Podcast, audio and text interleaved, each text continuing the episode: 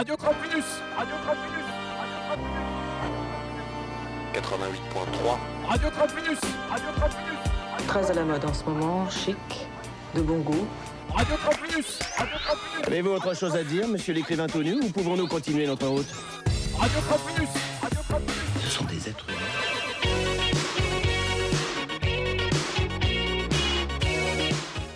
Bonjour à tous et à toutes et bienvenue dans cette émission des clitoriciennes. Vous écoutez Radio Campus et dans l'émission d'aujourd'hui, nous laissons le micro et la parole à Laure Salmona, cofondatrice du collectif féministe contre le cyberharcèlement et co-autrice avec Ketia Motombo de Politiser les cyberviolences, une lecture intersectionnelle des inégalités de genre sur Internet. Pour en savoir plus sur son travail, nous l'avons rencontré dans un café à Paris pour discuter des origines du collectif, de la nécessité de penser les cyberviolences au prisme de l'intersectionnalité, des cyberviolences plus globalement, mais aussi des recours et des évolutions qui existent. Je vous laisse découvrir cet échange. c'est important euh, de bah déjà de faire de l'éducation au droit et à aux usages numériques mais ça va pas tout régler parce qu'il faut aussi faire de l'éducation euh, sur les questions euh, de sexisme, sur les questions de racisme, sur les questions euh, de LGBTQI-phobie, parce, que, parce que finalement, c'est ça qui alimente aussi de telles, de telles violences. Et on peut dire que tout le monde est cyberharcelé, les hommes aussi, mais pas de la même manière. Et il n'y a pas les mêmes conséquences. Et ça, on le voit clairement dans plusieurs enquêtes, notamment dans notre enquête de, de, vic- de victimation, mais aussi dans, toutes sortes d'enquêtes. C'est que, en tout cas, les femmes ont vraiment des conséquences qui sont plus lourdes par rapport au cyberharcèlement qu'elles subissent, puisque finalement, elles sont euh, stigmatisées en tant que femmes. C'est-à-dire que c'est c'est pas juste euh, des échanges d'insultes où il n'y a pas de rapport de domination, il y a toujours euh, un rapport de domination où on les remet à leur place. Et il y a un but hein, dans, dans la cyberviolence euh, à l'encontre des femmes et des groupes minorés, c'est de les faire taire. Put it down now. Let me see the cash. Put your ass out. Let me see the crash. Watch world spin. I'ma smoke the stash. I'm a bad bitch. You're a bitch that's bad. I'm a habit. You're a random girl in the bathroom, throwing on the windowsill. Je suis Laure Salmona, euh, j'ai- je suis militante féministe euh, d'abord et puis j'ai cofondé en 2000, euh, fin 2015, début 2016 euh, Féministes contre le cyberharcèlement qui est aujourd'hui une association loi de 1901 et je suis toujours membre du bureau de cette association. J'ai effectivement coordonné une grande enquête euh, de victimologie euh, sur euh, le parcours des victimes de violences sexuelles de l'enfance à l'âge adulte pour l'association Mémoire traumatique et victimologie en 2014. Et depuis, j'ai coordonné également deux enquêtes pour féministes contre le cyberharcèlement. Une, une enquête nationale auprès des Français et des Françaises et une enquête de victimation euh, auprès des victimes de cyberviolence.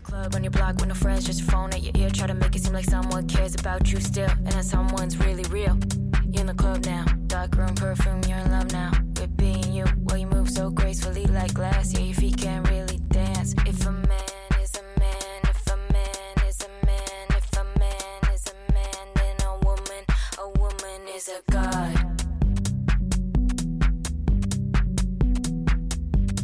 En, en 2015, euh, on parlait pas du tout du cyberharcèlement, des cyberviolences comme aujourd'hui. C'était considéré comme quelque chose qui touche plutôt les enfants, les adolescents, qui se serviraient entre guillemets mal euh, d'Internet. Euh, Il n'y avait aucun dispositif, il n'y avait rien du tout. Il n'y avait quasiment pas non plus de modération euh, sur les, sur les réseaux sociaux.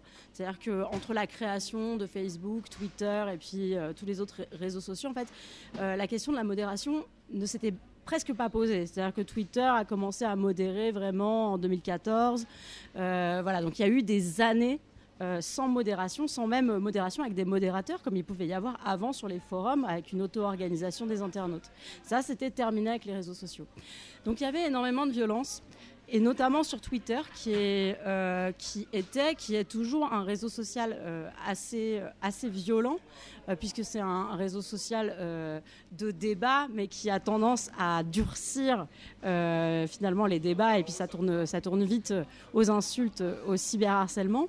Et ils étaient à l'époque, euh, ils se targuaient d'être les champions de la liberté d'expression. Alors, la liberté d'expression de qui? Euh, Surtout des dominants et des dominantes, mais surtout des dominants.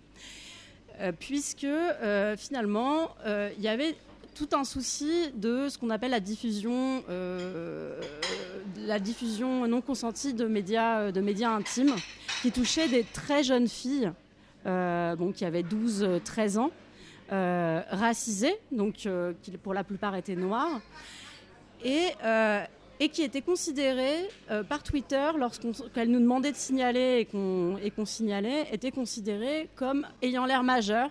Donc dans le doute, c'est ce que nous a dit une des représentantes de Twitter. hein. Dans le doute, lors d'une réunion, dans le doute, ils préféraient ne pas enlever pour ne pas contrevenir à la liberté d'expression. Donc, quelque part, ils préféraient laisser de la pédopornographie en, ligne. Euh, on était assez révoltés euh, par tout ça entre féministes sur Twitter et euh, on a créé une conversation, un DM, avec énormément de personnes dedans. hein. Je pense qu'on était une bonne cinquantaine. pour signaler en masse. C'était, voilà, c'était une, on s'auto-organisait pour signaler ce type de publication. Euh, à l'époque, en plus, euh, il n'y avait pas de filtre sur la pornographie sur Twitter, donc il y avait vraiment euh, voilà, de la diffusion euh, de médias intimes non consentis durs, quoi. Et voyant que vraiment Twitter ne faisait strictement rien, on a décidé de créer une campagne. On était énormément à cette époque et on a lancé le hashtag Twitter Against Women. Je pense que c'était en janvier euh, 2016. Et tout d'un coup, il y a eu, euh, ça, a jeté un, projecteur sur cette question-là et les médias ont commencé à, s'intéresser au sujet. Et on a fait pas mal de presse. euh, on, a essayé d'un peu de s'auto-organiser en collectif. Euh, Il y avait vraiment toutes sortes de personnes dedans et finalement, on, s'est rencontrés entre quelques-unes et ce sont celles qui se sont rencontrées euh, qui sont encore là euh, aujourd'hui pour la plupart. Et enfin, je pense, j'espère qu'on a vraiment contribué à créer le sujet en fait. Parce qu'avant, il n'y avait pas de sujet. Il y avait bien eu le Gamergate en, en 2014, mais. euh, mais franchement, c'était quelque chose, on on parlait très peu le cyberharcèlement des femmes et des personnes euh, appartenant à des groupes minorés. Euh, dès qu'on a créé euh, au départ le collectif féministe contre le cyberharcèlement, puis l'association, on s'est dit que c'était c'était très important de ne pas ignorer ces différents rapports de domination, cette intrication des rapports de domination, et de toujours garder ça à l'esprit, notamment aussi parce qu'il y a énormément de cyberviolence et de cyberharcèlement euh, intracommunautaire. Euh, et intracommunautaire au sens large, hein, ça peut être dans le milieu féministe, euh, ça peut être dans les milieux antiracistes, ça peut être.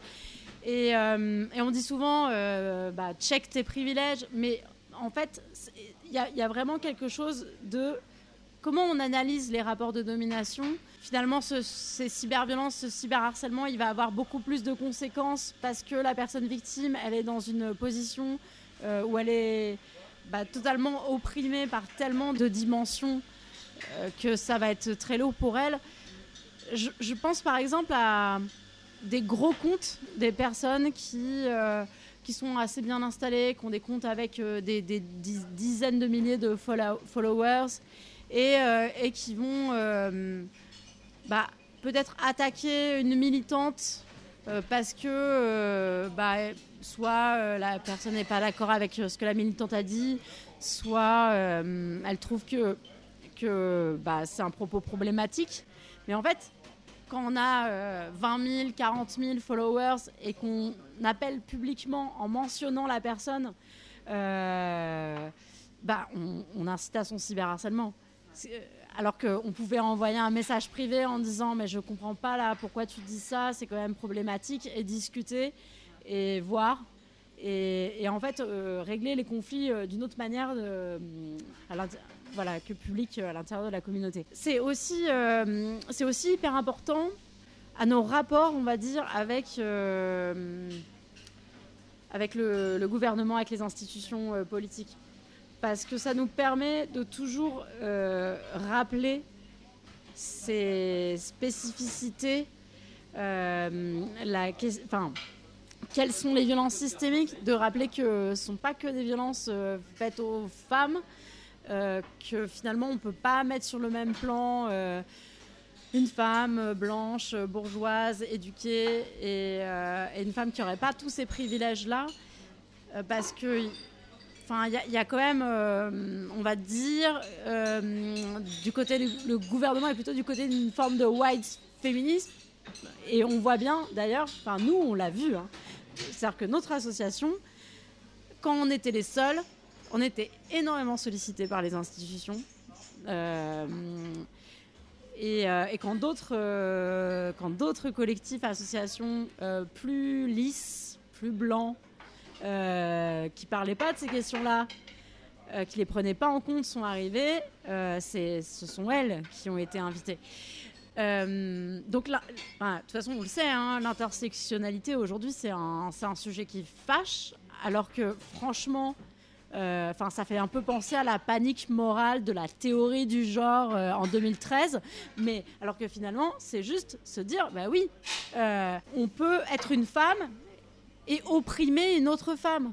Euh, c'est- une possibilité, mais apparemment il y a des personnes que ça dérange vraiment de se poser ces questions-là. Ce sont des technologies qui nous donnent une impression de liberté infinie. Un téléphone, une caméra intégrée, un ordinateur, des sites, des applications qui sont aussi le réceptacle de nos vies, de nos désirs, de nos secrets que l'on croit bien gardés. Mais est-ce le cas?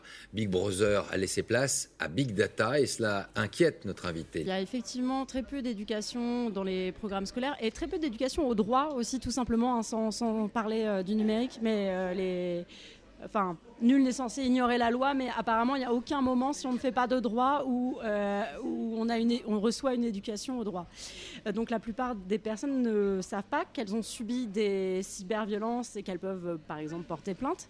Euh, ou qu'elles euh, ont commis des cyberviolences et que c'est illégal. Ça a commencé en 2016, notamment après la campagne Twitter Against Women euh, sur la diffusion non consentie de médias intimes, donc la diffusion de nudes, hein, qui punit ce délit de deux ans de prison et euh, 60 000 euros d'amende, même si les photos ont été prises alors que la personne était consentante pour la prise de photos, mais pas pour la diffusion. Euh, mais parce qu'avant, c'était un vide juridique. Euh, il y a aussi en 2018 la loi Chiapa qui a permis de punir le cyberharcèlement en meute. C'est-à-dire que si on sait euh, que le message qu'on va poster va appeler d'autres personnes à cyberharceler une personne, ou si on a vu quelqu'un, on a vu qu'une personne était cyberharcelée et qu'on se joint au cyberharcèlement, si on ne peut pas ignorer en fait qu'on participe à un cyberharcèlement de masse, euh, eh bien, euh, c'est considéré comme étant du harcèlement avec la circonstance aggravante de par le biais des outils numériques. Parce qu'il faut savoir que le harcèlement, il faut que l'acte, l'agissement soit répété. Donc euh, sinon, ça pourrait être juste une insulte, mais si on savait qu'il y avait d'autres personnes qui avaient insulté une cible et que nous-mêmes on le fait, eh bien euh, là, c'est aujourd'hui puni. Il y a, aussi eu des lois euh, sur, euh, sur les deepfakes, no- notamment voilà, sur, qui punissent les, montages à visée dégradante. Disons que l'arsenal législatif, il a beaucoup évolué depuis, depuis, bah, depuis la création de Féministes contre le cyberharcèlement, depuis 2016. C'est une bonne chose.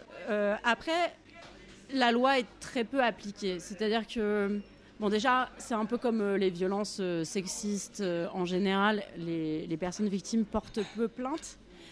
Les procédures sont très longues, elles coûtent très cher. hein. La justice, c'est un truc de riche, c'est un truc de bourgeois. ça, ça coûte extrêmement cher une procédure. C'est-à-dire que par exemple, pour faire certifier par huissier une capture d'écran, ça coûte 100 euros par capture d'écran. Donc quand on a reçu euh, des centaines de messages, ça peut très vite euh, voilà, euh, avoir un coût très élevé. Et du coup, et on assiste aussi à des phénomènes de, je ne sais pas comment le dire autrement, mais de starification de la justice. C'est-à-dire que les personnes qui obtiennent justice dans ce type d'affaires sont des personnes connues. Et, euh, et la plupart des personnes euh, lambda qui portent plainte pour euh, des, des cyberviolences, pour un cyberharcèlement, euh, bah, en fait, souvent c'est classé, classé sans suite. L'enquête nationale qui a interrogé les Français et les Françaises sur les questions de cyberviolence, on voit dans les réponses que souvent les plaintes sont refusées, alors que c'est totalement illégal. hein. Un officier de police n'a pas le droit de refuser de prendre une plainte. Euh, c'est la prérogative euh, du, parquet euh, de décider d'instruire ou pas. Et, souvent, quand la plainte est déposée, les enquêtes sont classées sans suite. On retrouve le même problème, pareil, hein, sur les violences sexistes et sexuelles. Donc il y a, vraiment un, problème de, justice. Mais il n'y a pas que ça. Il y, a aussi un énorme problème de recours. Parce que le recours, il ne peut pas être seulement judiciaire. Enfin, euh, l'impunité, elle est sociale, en fait. Elle est sociale et euh, le cyberespace, c'est le reflet de nos sociétés. Vraiment, on va, on va y retrouver tous les rapports de domination euh, qu'il y a dans, dans, dans- la société. hein. C'est pour ça que nous, on s'intéresse beaucoup aux cyberviolences de genre et à celles faites aux personnes issues de groupes minorés. Et il va même y avoir un effet peut-être un peu, un peu grossissant parce qu'on voit bien que les algorithmes des réseaux sociaux, ils ont tendance à, euh, à cliver énormément et, euh, et à, aller de plus en plus vers, euh, de plus en plus de violence parce que c'est ça qui va créer du trafic. Pour donner un exemple, sur, sur YouTube, sur, sur TikTok, si vous vous intéressez, je sais pas moi, à des photos de, de fail, des gens qui, qui tombent, eh bien au bout d'un moment, vous allez avoir de plus en plus de vidéos avec des accidents horribles. Et, c'est toujours comme ça. Si vous regardez, si vous vous intéressez à des contenus LGBTQI, eh ben, vous allez finir par avoir des, contenus hyper transphobes, par exemple. Et, c'est toujours euh, dans ce sens-là que ça marche, parce que ça, ça, sidère et, ça capte l'attention des personnes, parce qu'aujourd'hui, l'argent, il est gagné grâce à la publicité. Et, euh, et donc, euh, on est sur une économie de l'attention. Ce qu'il faut, c'est capter l'attention des personnes et surtout euh, les avoir de plus en plus sur leur portable, en train de regarder des vidéos comme hypnotisés. Il y a, toute une tendance à la, violence sur, les réseaux sociaux et sur Internet qui est encore plus prégnante que, je dirais, que, voilà, que dans, l'espace tangible. Les téléphones, les réseaux sociaux, les paiements bancaires, les déplacements, tout est traçable, espionnable. Une vie tout numérique devenue un danger potentiel. Et puis, elles ont une autre spécificité aussi, les violences en ligne, c'est qu'elles n'ont pas de limite, ni dans l'espace, ni dans le temps. Euh, pour prendre l'exemple du cyberharcèlement scolaire, avant l'existence des outils numériques, euh, le harcèlement scolaire, c'était horrible. hein. Euh, mais euh, quand l'enfant il rentrait chez soi, chez lui, s'il n'avait pas, euh, s'il subissait pas de violence au sein de sa famille, il était en sécurité. Quand il était en vacances, pareil, il était en sécurité. Si il était changé d'école, et ben en général, voilà, ça, ça, ça mettait fin au harcèlement. Aujourd'hui, en fait, il n'y a plus de limite. C'est-à-dire que c'est à l'école, c'est chez soi, c'est pendant les vacances, c'est même si on déménage. Euh, Voilà, ça c'est une spécificité des cyberviolences. Et une autre, c'est la, viralité. C'est-à-dire qu'on peut, on peut penser euh, poster un contenu totalement anodin, et finalement quelqu'un va mettre un commentaire dessus. Euh, pour faire une parenthèse, vraiment, souvent des contenus qu'on voit qui, sont censés stigmatiser des jeunes femmes ou des jeunes filles euh, sont des diffusions, euh, on va dire, punitives de photos avec des commentaires dégradants, mais où, les- personnes sont habillées, où par exemple on voit juste une bretelle de soutien-gorge, et du coup, euh, et du coup euh, la personne va être euh, euh, slut-shamée, quoi. C'est-à-dire que voilà, on va moquer euh, sa sexualité, euh, la, façon dont elle affiche le fait d'être une femme, la façon dont, elle affiche sa, sexualité. Euh, donc il suffit vraiment de rien. Ça peut être n'importe quoi. Moi je vois bien euh, dans quand on fait des interventions, parce qu'on fait des interventions en milieu scolaire avec euh, Féministes contre le cyberharcèlement, et euh, ça m'est arrivé plusieurs fois de voir euh, un- une professeure ou une infirmière scolaire qui dit non mais il faut pas envoyer de nudes, par exemple. Mais c'est pas ça le problème. Enfin, si le nude a été sollicité, c'est ça n'est pas un délit, ça n'est pas illégal. Chacun fait ce qu'il ce qu'elle veut. Ce qu'il faut, c'est peut-être effectivement informer des risques.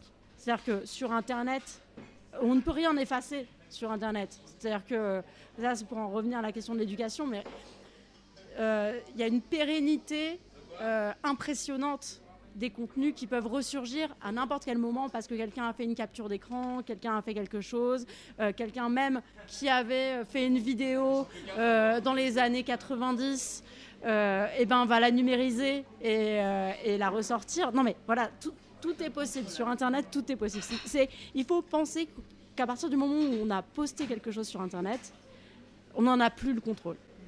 Et ça, c'est quelque chose dont il faut vraiment être conscient et consciente. Donc la, viralité des contenus, c'est vraiment quelque chose euh, dont il faut euh, avoir euh, conscience et dont il faut donner conscience aussi aux, jeunes, générations, qui parfois ont tendance à penser que s'ils effacent le contenu, ça peut être fini. Ou même, là j'ai fait une intervention il y, a, très peu de temps dans un collège et, il y avait un petit quiz où on, où on demandait, eh bien, est-ce qu'on peut retirer une photo d'Internet? Et, euh, euh, non, une, adolescente dit oui, oui, oui, on nous a dit, on nous a dit dans une autre intervention qu'on pouvait retirer une photo d'internet avec le 3018. Et effectivement, euh, il y a des dispositifs qui permettent de faire retirer des, images d'internet. Mais il suffit par exemple qu'elles soient un tout petit peu modifiées parce que ce sont, voilà, ce sont des, des, des lignes de 0 et de 1 qui vont permettre de reconnaître quelle est la photo et même de la, modérer euh, a, a priori. C'est-à-dire que si quelqu'un essaye de poster euh, une photo par exemple sur Facebook, bah, ils ont. Ils sont, partenaires avec un logiciel qui permet voilà, de, reconnaître que cette photo, elle, a été, euh, je ne sais pas comment le dire, mais blacklistée en fait des, réseaux. Donc c'est possible techniquement euh, d'être accompagné pour faire retirer des contenus. Et d'ailleurs, les hébergeurs de contenu, euh, quand il y a un contenu qui contrevient euh, euh, au droit français, doivent, doivent le retirer. Mais ça peut ressurgir n'importe quand. Et donc, même, même quand il y a des interventions, en fait, voilà, ça paraît difficile de se dire non, en fait, je- je- tout, tout ce que je publie sur Internet ou sur le cloud, parce que le cloud aussi n'est plus vraiment votre propriété. Euh, D'ailleurs, il y avait eu. Il y avait eu euh, une affaire où euh, des stars avaient vu leurs photos volées et c'était des fuites de données des clouds.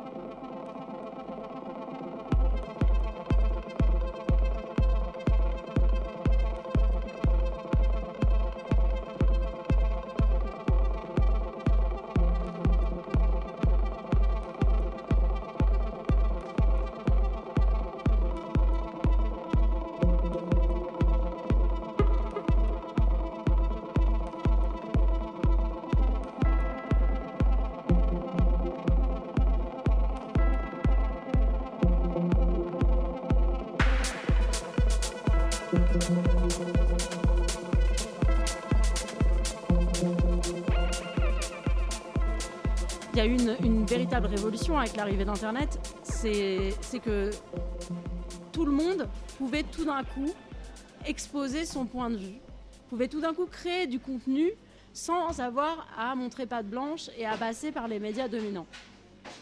Et ça, euh, alors ça a permis des choses euh, un peu compliquées comme euh, voilà, les sphères complotistes, mais ça a surtout permis d'avoir euh, énormément de personnes qui jusque-là n'étaient pas entendues dans les médias parler de, sujets voilà, relatifs au féminisme, à l'antiracisme, euh, euh, aux questions LGBTQI.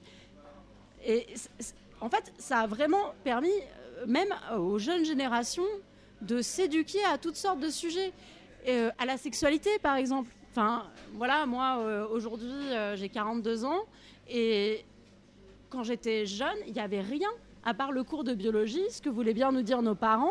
Euh, quelques trucs dans les magazines féminins de type euh, 20 ans et jeune et jolie, je vous laisse imaginer l'enfer. Et j'ai été, enfin, j'ai eu l'impression de tomber sur une pépite quand je suis tombée dans une vieille bibliothèque sur le rapport Height. Euh, et qui, était une sociologue euh, dans les années 70 et qui a, interrogé euh, énormément de femmes pour leur poser des questions sur leur sexualité. Donc, qui m'a permis de comprendre toutes sortes de choses. Mais aujourd'hui, ça, il y a, toutes sortes de comptes Instagram, de vidéos TikTok qui permettent de, comprendre ces choses-là. Internet, c'est un outil formidable. Il y a plein de choses, plein de savoirs, de connaissances auxquels on peut, on peut accéder. Donc, le problème, c'est pas Internet. Je dirais que c'est l'usage. Et le problème, et c'est même pas que l'usage, parce que le problème, c'est pas l'anonymat non plus, puisque on voit que dans plus de 60% des cas, les victimes connaissent l'identité véritable de- des auteurs de, de violences en ligne. Moi, je dirais que le problème, c'est qu'on vit dans une société qui est sexiste, euh, qui est raciste, qui est euh, validiste, euh, qui est LGBTQI-phobe et qui est grossophobe. euh, et en fait, c'est ça le, souci. Et, dans une société capitaliste où finalement les réseaux sociaux, euh, les géants de la tech, ils, ont, décident de faire leur beurre là-dessus en fait. Et en même temps, ils disent oui, mais on fait plein de choses pour le, les, contre les cyberviolences, euh, on a plein d'initiatives, de choses, mais ils changent pas leurs algorithmes. Ils changent pas leurs algorithmes, ils démonétisent non pas les vidéos euh, des, des, des, des- gens qui appellent à la violence, euh, des masculinistes, euh, que sais-je encore, des transphobes, ils démonétisent les vidéos des féministes parce qu'elles disent qu'est-ce qu'on peut faire pour que les hommes arrêtent de violer. Enfin, donc il y a des choix, il y a des choix de modération aussi qui sont faits. Et ces choix, ils sont, alors ils sont portés par certaines idéologies politiques, mais ils sont aussi portés par euh, la patte du bien. Sur, certains réseaux sociaux, euh, il y a des, vidéos qui sont moins montrées ou qui passent euh, dans dans, on va dire, dans le dark Instagram, le dark TikTok, parce que elles sont tournées dans des intérieurs qui paraissent pauvres et délabrés, ou parce que les personnes sont grosses, ou parce que les personnes sont handicapées, qu'elles correspondent pas à des normes euh, de beauté édictées euh, par la société euh, capitaliste. Et du coup, ces, ces vidéos, elles vont être soit démonétisées, soit moins montrées, ou alors montrées à des gens qui aiment harceler. Parce que, parce que du coup, ça va créer du trafic et ça va être euh, repartagé, retweeté par ces gens qui, qui aiment harceler. Donc finalement, euh, on ne peut pas lutter contre les cyberviolences sans euh, lutter tout court contre la société capitaliste, contre le, sexisme, contre le racisme, etc. Mais ce qu'on peut faire, au moins, c'est essayer de développer des recours parce que la grande majorité des Français et des Françaises disent ne pas savoir vers qui se tourner quand ils ou elles sont victimes de cyberviolence, surtout les femmes euh, qui sont quand même 69% hein, à, ne pas avoir su euh, vers qui, vers qui se tourner. Aujourd'hui, il n'y a pas grand-chose. Euh, nous, Féministes contre le cyberharcèlement, en 2019, on a arrêté l'accompagnement aux victimes parce qu'on n'en avait plus les moyens humains et matériels. C'est-à-dire que trop de personnes nous contactaient et on n'était plus en capacité. euh, on était euh, quatre à l'époque et on n'était plus en capacité de, répondre à la de- demande. hein. On est toutes bénévoles euh, à Féministes contre le cyberharcèlement. On a toutes des choses à côté.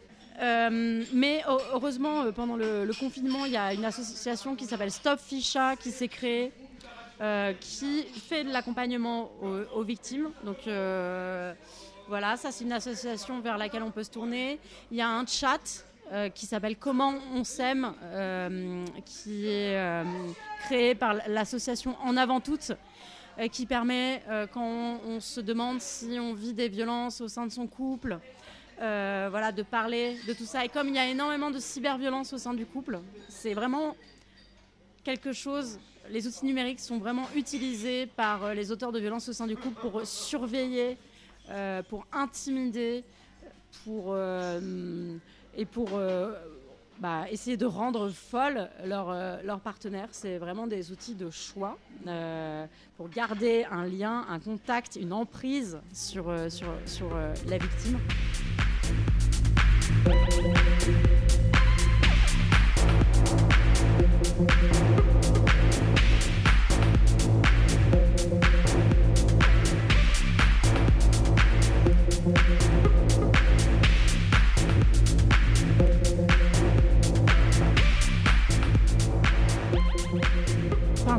Ça permet vraiment de- d'avoir accès à, énormément de ressources, en tout cas, pour comprendre euh, ce qu'on vit. Euh, ça permet, comme avec les hashtags MeToo, de, bah, prendre conscience que ce qu'on a vécu, euh, c'est systémique, que c'est arrivé à énormément d'autres personnes et que, et que du coup, euh, bah, du coup, c'est une prise de conscience qui permet euh, sûrement de sortir de l'isolement, qui peut permettre euh, aussi d'arrêter de culpabiliser, qui peut permettre de s'organiser.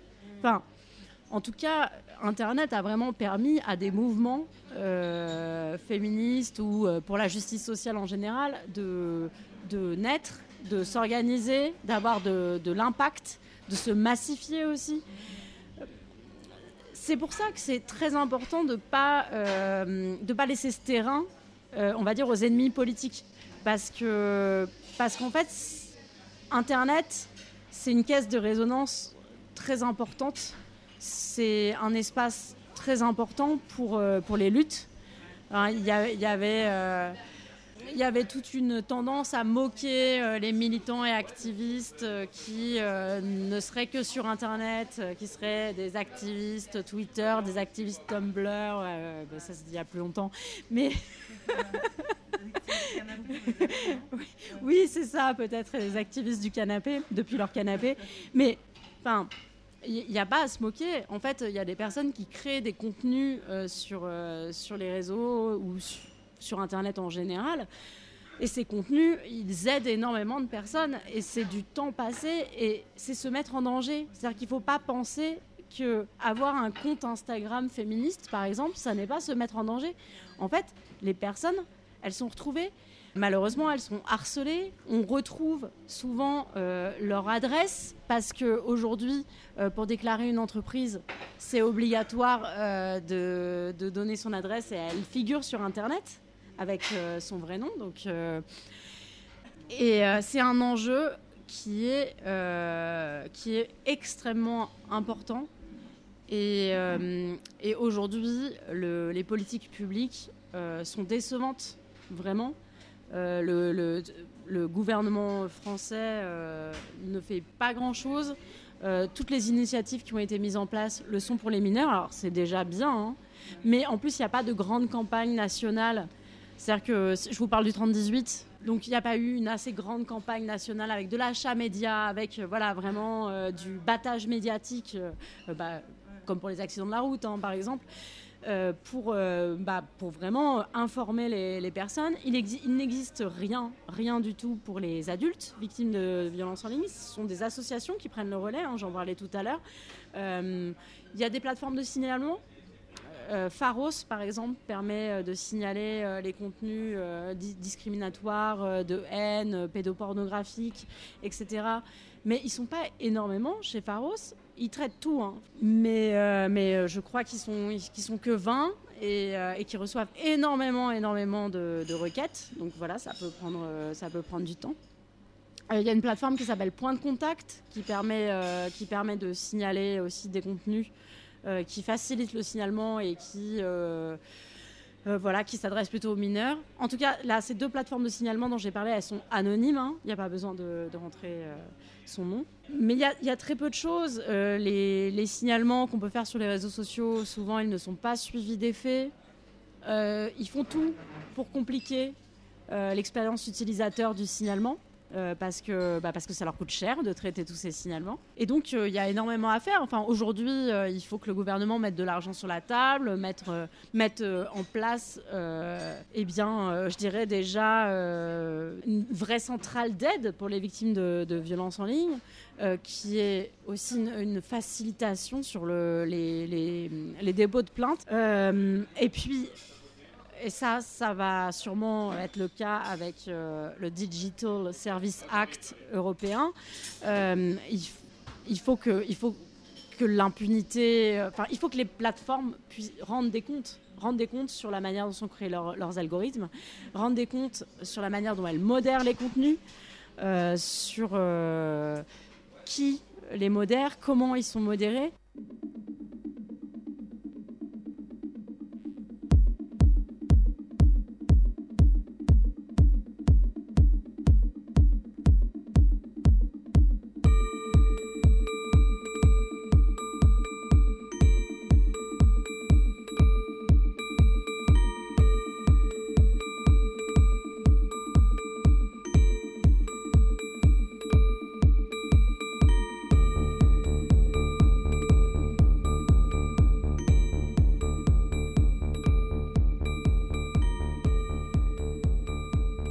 Bah, je dirais déjà, enfin déjà c'est une bonne chose, hein, le Digital Service Act. Euh, à un niveau européen, on, va être mieux loti euh, que la plupart euh, des autres zones du monde, puisque ça va pas mal encadrer.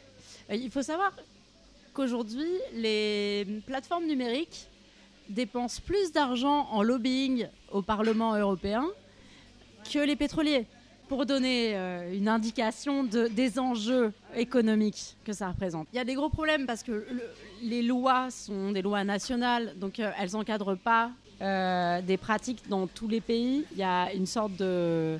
Voilà, de, il y a des, différences en- entre les lois d'un pays à l'autre et comme les plateformes souvent sont présentes de façon mondiale, il faudrait à un moment qu'il y a un encadrement bah, mondial euh, et que des, dirigeants et dirigeantes se mettent autour d'une table et voilà et disent euh, ben, en fait il faut il faut faire quelque chose il faut légiférer Euh, on voit bien même qu'aujourd'hui les algorithmes chat GPT l'intelligence artificielle ça, ça commence à faire peur en fait et il y a un moment on ne pourra plus faire l'économie de, de, de ces questions politiques et de les penser à un niveau réellement mondial. À un niveau plus individuel, je, dirais qu'il ne faut pas banaliser les cyberviolences parce que c'est vrai que comme les violences sexistes, c'est souvent ce qu'on a tendance à faire, que c'est peut-être pas si grave, qu'il suffit de fermer son ordinateur. Bon, aujourd'hui, euh, c'est plus possible. hein, euh, enfin, on travaille avec, euh, on regarde euh, des, films avec, on fait tout euh, avec son ordinateur. Mais du coup, être dans- être bienveillant, euh, essayer d'apporter son soutien aux personnes euh, victimes de cyberviolence, publier du contenu positif, euh, parce que finalement, il y a une blague qui dit toujours, bah, où est le meilleur endroit pour, pour cacher un corps ou n'importe quoi d'ailleurs? C'est en page 2 des résultats de Google. Et du coup, euh, quand une personne est cyberharcelée, qui a énormément de contenu euh, dégradant, négatif qui est créé sur elle, eh bien, si on crée du contenu positif sur cette personne, euh, ça va permettre de faire redescendre.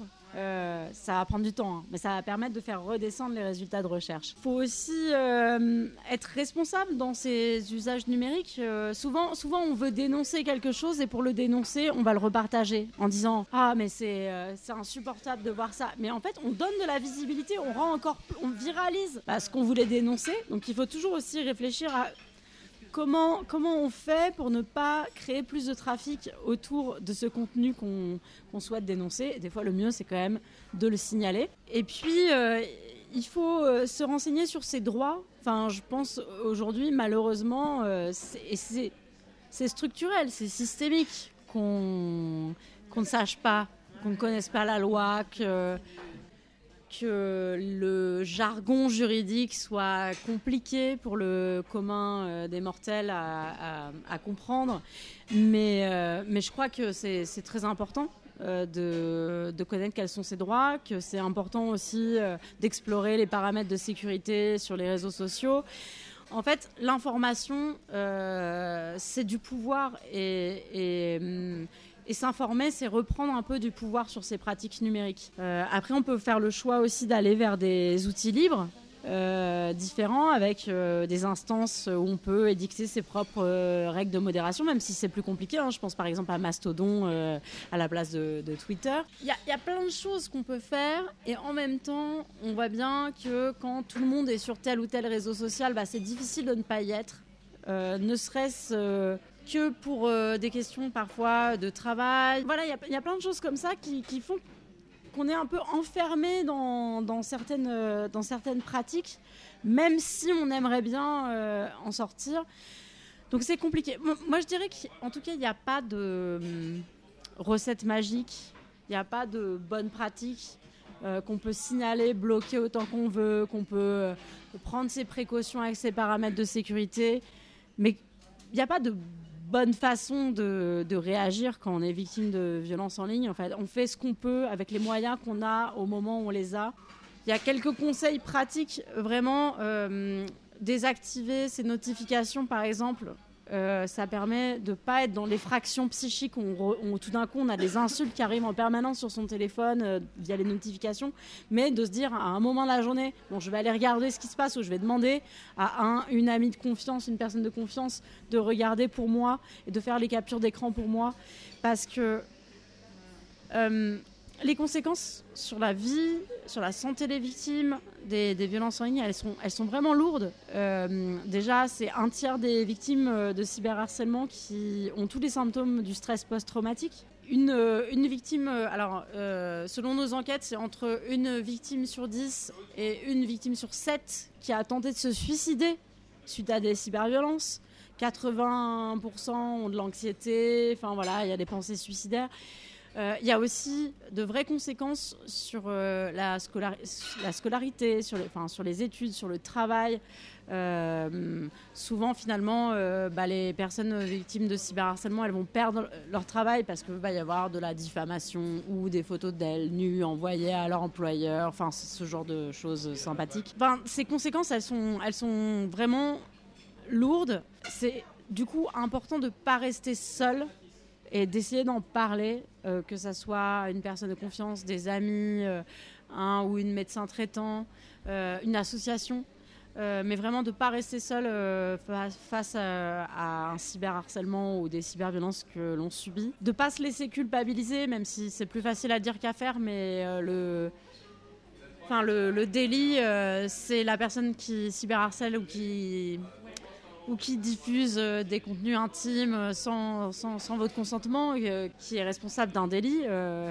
C'est pas le cas de la victime. Et puis après, il y a toutes sortes de, de conseils très pratiques qu'on liste sur notre site vscyberh.org. Euh, que faire en cas de cyberharcèlement ou de cyberviolence?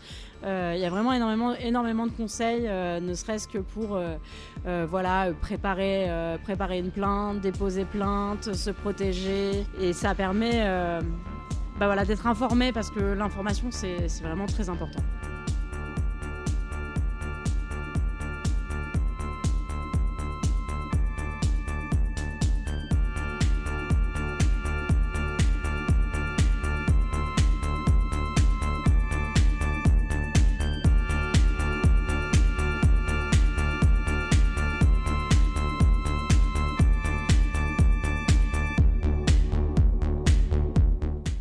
Pourrez retrouver toutes les ressources citées, les enquêtes et les guides sur www.vscyberh.org ou sur leurs réseaux sociaux féministes contre le cyberharcèlement. Vous pouvez aussi les contacter car le collectif cherche toujours des bénévoles pour soutenir leurs actions ô combien nécessaires. Enfin, pour en savoir plus, Laure Salmona sera à Orléans le 23 novembre pour un événement organisé au 108. Tous les détails et le programme sont à guetter sur nos réseaux. A très vite sur les ondes de Radio Campus.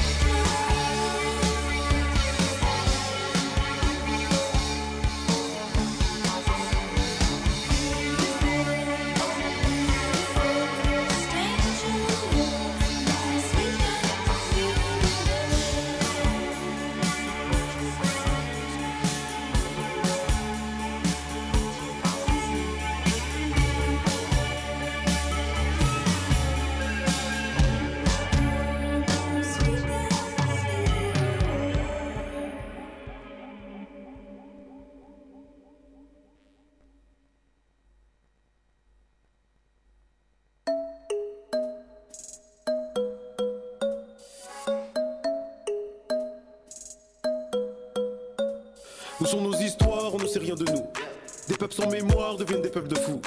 On perd tout espoir, on n'a que du dégoût. Couteau dans le cou, il faut tenir debout. Où sont nos histoires On ne sait rien de nous. Des peuples sans mémoire deviennent des peuples de fous. On perd tout espoir, on n'a que du dégoût. Couteau dans le cou, il faut tenir debout. S'il est depuis des siècles, on fait tourner le manège. On voit pas la recette de nos empreintes dans la neige. Ils ont cassé la chaîne pour pas que l'on se rappelle. Pour pas qu'on se souvienne que nos aïeux étaient balèzes. Nos histoires authentiques en détail dans leurs gros livres. Pour que l'Occident vive toujours ce fouet, se clean. Et ce pays produit des tabous et des phobies. Dans la chronologie de toutes ces colonies. Les écoles nous manquent mal parce qu'elles veulent pas le scandale. Cherche à faire du rentable, mais la version est bancale. On efface nos histoires, on garde au pire des hommages. Pour rendre plus honorable tout un empire colonial. Tous nos héros s'effacent, font pas partie du débat. Faut remplir nos mentales avec des âmes et des voix. Qu'on cite Abdelkader, Cabral ou bien Makeba. Ariat Tubman, Césaire ou Keita Sundiata. Où sont nos histoires On ne sait rien de nous. Des peuples sans mémoire deviennent des peuples de fous. On perd tout espoir, on n'a que du dégoût. Couteau dans le cou, il faut tenir debout. Où sont nos histoires On ne sait rien de nous. Des peuples sans mémoire deviennent des peuples de fous. On perd tout espoir, on n'a que du dégoût. Couteau dans le cou, il faut tenir debout. On laissera quoi aux gosses à part une vie de start-up Des cagnottes, des hold-up, des ragots et des carottes. Aucune bonne intention, pas de projet de société. Cherche pas à protéger, cherche pas à s'autogérer. Tout le monde s'est fait léser, on aimerait se référer aux frères et sœurs passés qui auraient pu nous léguer des rêves et des échos, de l'espoir et du bon sens. Tous nos acquis sociaux et nos rêves d'indépendance. On sait rien de nos comptes, des combats qui les animent. Africains immigrés et ouvriers pactisés. Quand ils se trouvaient contre la face de l'impérialisme. Et pour s'organiser, ils devaient fraterniser. Tout ça a disparu pour qu'on ne sache pas le faire. Nous on se tire dessus, mais on était frères hier.